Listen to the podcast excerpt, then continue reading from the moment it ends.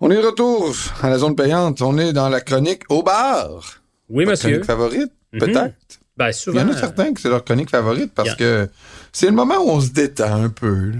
Il y en a on beaucoup, je cool. pense, qui regardent ça avec euh, bonheur, puis qui se disent, ça me fait penser à mon petit drink du vendredi soir, ou il y en a qui aiment tout simplement rire des, des, des contre-performances, mais on l'entend souvent, là, des gens que, ah, il faut, faut ramener au bar cette année, puis Bon, ben moi, euh, cette semaine au bar, là, je vais envoyer des partisans. Oh. Ça fait euh, ça fait une couple de semaines là où euh, tu sais il y a des histoires là, sous le radar là, un peu de violence dans les stands, puis même dans sur le terrain là, je sais pas ce qu'il y a cette année là, mais je trouve qu'il y a une énergie un peu négative euh, autour des, des matchs de foot là, tu sais. T'as vu là, les Cowboys et les Chargers qui se sont battus un peu avant le Browns Niners aussi. Browns Niners, même la game des Dolphins. en tout cas, tu sais, je trouve que je sais pas, il y a un drôle de spirit pendant les matchs là euh, en ce moment, puis sur le terrain, mais aussi dans les estrades, puis en dehors des estrades. On a vu des bagarres dans les estrades depuis le début de l'année. On a parlé amplement du du gars qui a été tué euh, à Foxborough. Ouais. Euh, les, les autres batailles aussi euh, à Las Vegas, puis une aussi avec les Chargers. Là, en fin de semaine, il y a eu d'autres images malheureuses qui ont fait le tour, euh, le tour de la planète NFL. C'est euh, à Chicago, alors qu'un gars a sucker punch un autre. euh, tous des gars avec des chandails des Bears en plus. C'est pas chic. euh, des gars qui tombent KO à terre. Ça scrape l'expérience pas mal, là, tu sais. C'est pas... Ouais. Tu sais, puis euh, je t'ai sorti quelques chiffres parce qu'ils ont fait euh, ils ont fait une enquête dans les dernières semaines dans la NFL pour euh, pour voir si c'était juste une perception ou de quelle façon les, les partisans voyaient le, le- leur expérience quand ils s'en vont au stade. Puis écoute, je suis toujours prudent quand même c'est des sondages puis les questions des fois c'est tel que tel là, mais il y a quand même 39% des gens qui sont allés voir un match de la NFL qui disent avoir été témoins d'un acte violent. Arc. C'est beaucoup, Tu sais, 39. euh, c'est beaucoup 39. là. Ouais. Tu sais, est-ce que un acte violent, est-ce que c'est quelqu'un qui, qui, qui crie à un autre spectateur ton équipe est pourrie, tu sais? Ouais, là, non. J'espère que non, là, parce Ben- que si c'est juste ça... euh, Non, mais le, le- c'est ben, c'est juste ça, tu sais. Est-ce que, est-ce que ça, c'est acceptable, tu sais? ouais. Est-ce que c'est acceptable si t'arrives avec un chandail d'une autre équipe de te faire crier après? Encore, en 2023. Ça dépend si c'est de bonne guerre ou si c'est vraiment un gars qui est fou furieux puis qui te menace. là. Ouais. Je sais, mais tu sais, bon, enfin, reste que la perception, c'est 39% des gens qui considèrent qu'ils ont été euh, témoins d'un acte violent, puis 7% qui ont été involved, tu sais, qui ont été euh, euh, Impliqué. impliqués là, dans le dans l'acte violent. là. Fait que, euh, je sais pas, là, tu sais, ça commence à faire des chiffres Ouais. significatifs. Mhm.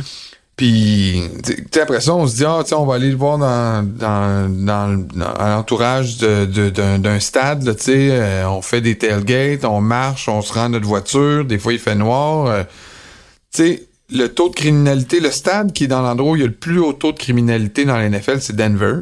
Ah Un ouais. taux de criminalité de 70 cas sur 1000. Hey, c'est bizarre. Suivi de près par... Euh, je suis surpris. Juste pour te dire, je, je veux te laisser aller après, mais euh, Denver, moi, je suis allé là souvent. J'ai été témoin d'absolument rien. Mais, écoute, ça, ça veut pas dire, là, mais. euh, non, mais c'est le quartier, là, tu sais. Le, Je suis surpris d'entendre dans ça. les mais tu sais dans les estrades c'est enfin tu sais fait il y a Seattle Détroit Minnesota qui ici qui suivent là. ça c'est les endroits où le stade dans le quartier où est situé le stade là, que le taux de criminalité est le plus élevé OK. ensuite dans le stade là, l'endroit où euh, les gens euh, sont, sont plus souvent victimes d'un crime là, tu sais là, ou d'un acte de violence c'est à Philadelphie c'est un peu pas surprenant parce que tu sais les, les, les, les, les partisans des Eagles ont toujours une mauvaise réputation. Puis euh, c'est suivi de près par Dallas et la Nouvelle-Angleterre.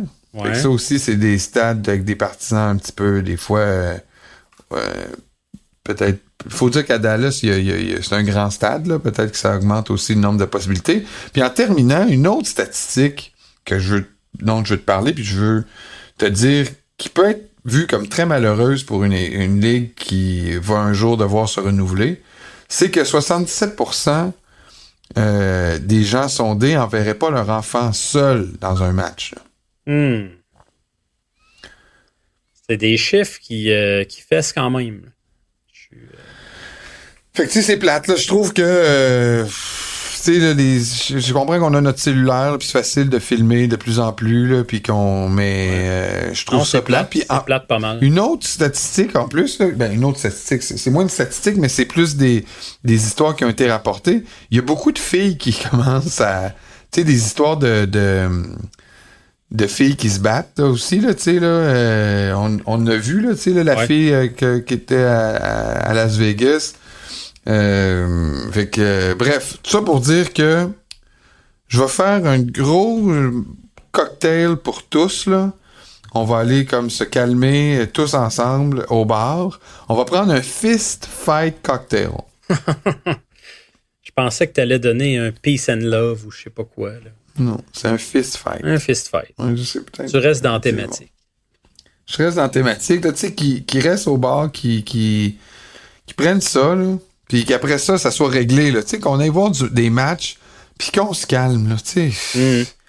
Moi, tu vois, je vais, je- puis je suis peut-être biaisé, mais je vais aller voir un match, justement, avec mes enfants, là, tu sais, puis j'aimerais pas ça, là, qu'ils soient témoins, là, de, de 5, 5, 6 gros gars avec des, avec des chandails jaunes de sécurité qui viennent séparer euh, deux pères de famille, puis, euh, ou trois mères qui se battent, tu sais, Ouais, c'est ordinaire pas mal.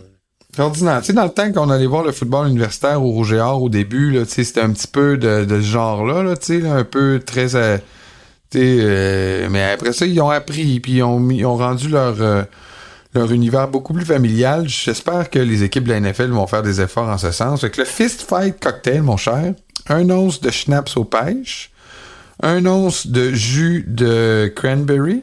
C'est quoi non cranberry? Canneberge? Canberge, mon cher. un once de jus d'ananas, un once d'absolute vodka, Hmm. un, un absolute vodka current, K-U-R-A-N-T.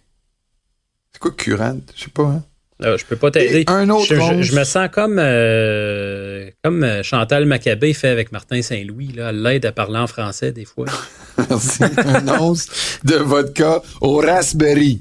Ça, c'est des framboises. Merci, boss. Bon. Qui t'en va au bar, mon cher? Ah, ben là, moi, ça va être euh, pas mal moins tragique que toi, là, quand même. Ça m'a fessé pas mal tes chiffres. Je, je- je savais qu'il y avait quand même un. On en entend parler de plus en plus, on voit des images circuler, mais je me disais, c'est juste l'effet Internet, réseaux sociaux? Mais j'ai pas de comparaison avec les années précédentes. C'est juste comme ils ont décidé de sonder, puis les chiffres sont quand même parlants. Je voulais, Ouais. je voulais en parler. Ah oui, t'as bien fait. Il fallait l'amener. faut se calmer, comme tu dis. C'est ça le message à passer. Euh, ça reste juste euh, du football après tout. Hein? Euh, moi, j'envoie Tyrod Taylor au bord. T'as-tu regardé euh, le match contre les Bills, la fin de la première demi? Ah! Spectaculairement mauvais comme gestion. Puis ça pourrait être Brian Dable, mais à voir comment il était craqué, comment il a engueulé Tyrod Taylor avant de rentrer au vestiaire. Je comprends que Tyrod Taylor a fait de quoi de pas correct, puis il l'a admis d'ailleurs, le corps arrière des Giants. Ah oui, il a dit que c'est lui qui avait changé le jeu Il a dit qu'il avait carrément changé le jeu. On se rapporte dans le match, Ah les bon. Giants sont en avance 6-0. Il reste quelques secondes à la première demi. Euh, c'est soit que tu t'assures d'avoir. Tu plus de time-out, évidemment. C'est soit que tu t'assures d'avoir le 3 points en bottant, un petit botté facile, ou tu essaies de scorer un touché. Mais tu sais qu'il reste à peu près plus de secondes. Il faut que tu sois Il, sûr. il en de restait rentrer. 14. À 14. 14, il y avait trois passes, mettons. Euh, trois passes ou une course. On s'entend. Ben non, parce qu'il il- restait 14 secondes, puis ils ont essayé une course. Ben, c'est ça, justement. Ils ont essayé une course. C'est quoi l'idée? Moi, je comprends pas. Tu sais jamais comment ton porteur va être pris d'une pile. Euh, T'as aucune garantie d'avoir un autre jeu, d'avoir le temps de spiker le ballon. C'était un, jeu vraiment tout croche. Euh, Tyrod Taylor qui a admis qu'à la ligne de mêlée, il a vu la formation défensive, il s'est dit Ouais, il faudrait changer le jeu. C'était une passe qui avait été appelée. Il a changé ça pour une course. Écoute, tu regardes les conséquences de ça. Si les Giants avaient scoré le toucher ou qui s'était contenté d'un 3 points. Peu importe. À la fin du match, il n'aurait pas eu besoin d'un toucher. Fait qu'il n'y aurait pas eu l'histoire de la controverse de Ah, est-ce que c'était un call d'interférence qui n'a pas été appelé? Il aurait eu juste besoin de, de, de, de botter, puis s'arrêter l'affaire dans le sac, puis tu te casses pas la tête. Fait que ça a eu un impact majeur sur le match. Ça a un impact majeur sur la saison des Giants. Fait que Tyrod Taylor au bord, puis euh, j'ai trouvé un drink, encore une fois, euh, très approprié. Ça s'appelle le Sea of Confusion. Une mer de confusion. Quand même, j'ai fait des recherches. Tu diras pas que je fais pas de recherche sur mes cocktails. Ouf. Fait que c'est, écoute, on y va comme suit, tu vas voir, c'est assez confus. C'est un mélange. Euh, moi, ma mère m'a toujours dit de, de, pas, euh, pas mélanger mes brassées de couleurs. Là. Euh, ça, c'est dangereux. Ah oui, donc. Un once de rhum ambré. Un demi-once de brandy à la poire. Un quart d'once de chartreuse. Un quart d'once d'amaretto. Il y a d'autres choses que de l'alcool? Un demi-once, ouais, c'est ça, ça fait ça un demi-once de jus de lime, trois quarts d'once ah, de sirop de fruits de la passion, six traits d'angostura, euh, puis, puis, pourquoi pas une petite feuille de menthe pour garnir. oui, pour, mettre d'autres choses Pour faire cute. pour être sûr, tu, vas dire au monde, ben là, il y a de la menthe, là, je serais peut-être pas si chaud que ça, il y a de la menthe. C'est ça, la mère de confusion pour les Giants et Tyrod Taylor, mon ami qui aurait mérité meilleur sort en fin de semaine, puis qui m'aurait aidé dans la recherche de me solidifier au sommet de la division, mais ce sera pour une autre fois. Merci, Steph. rien, c'est un mêlé, Tyrod Taylor. Là. Faut plus que tu te fies sur lui pour te sauver. Je me suis me fie sur lui cette année, cette semaine, j'ai pris les Giants. Ouais. T'apprends pas de tes erreurs.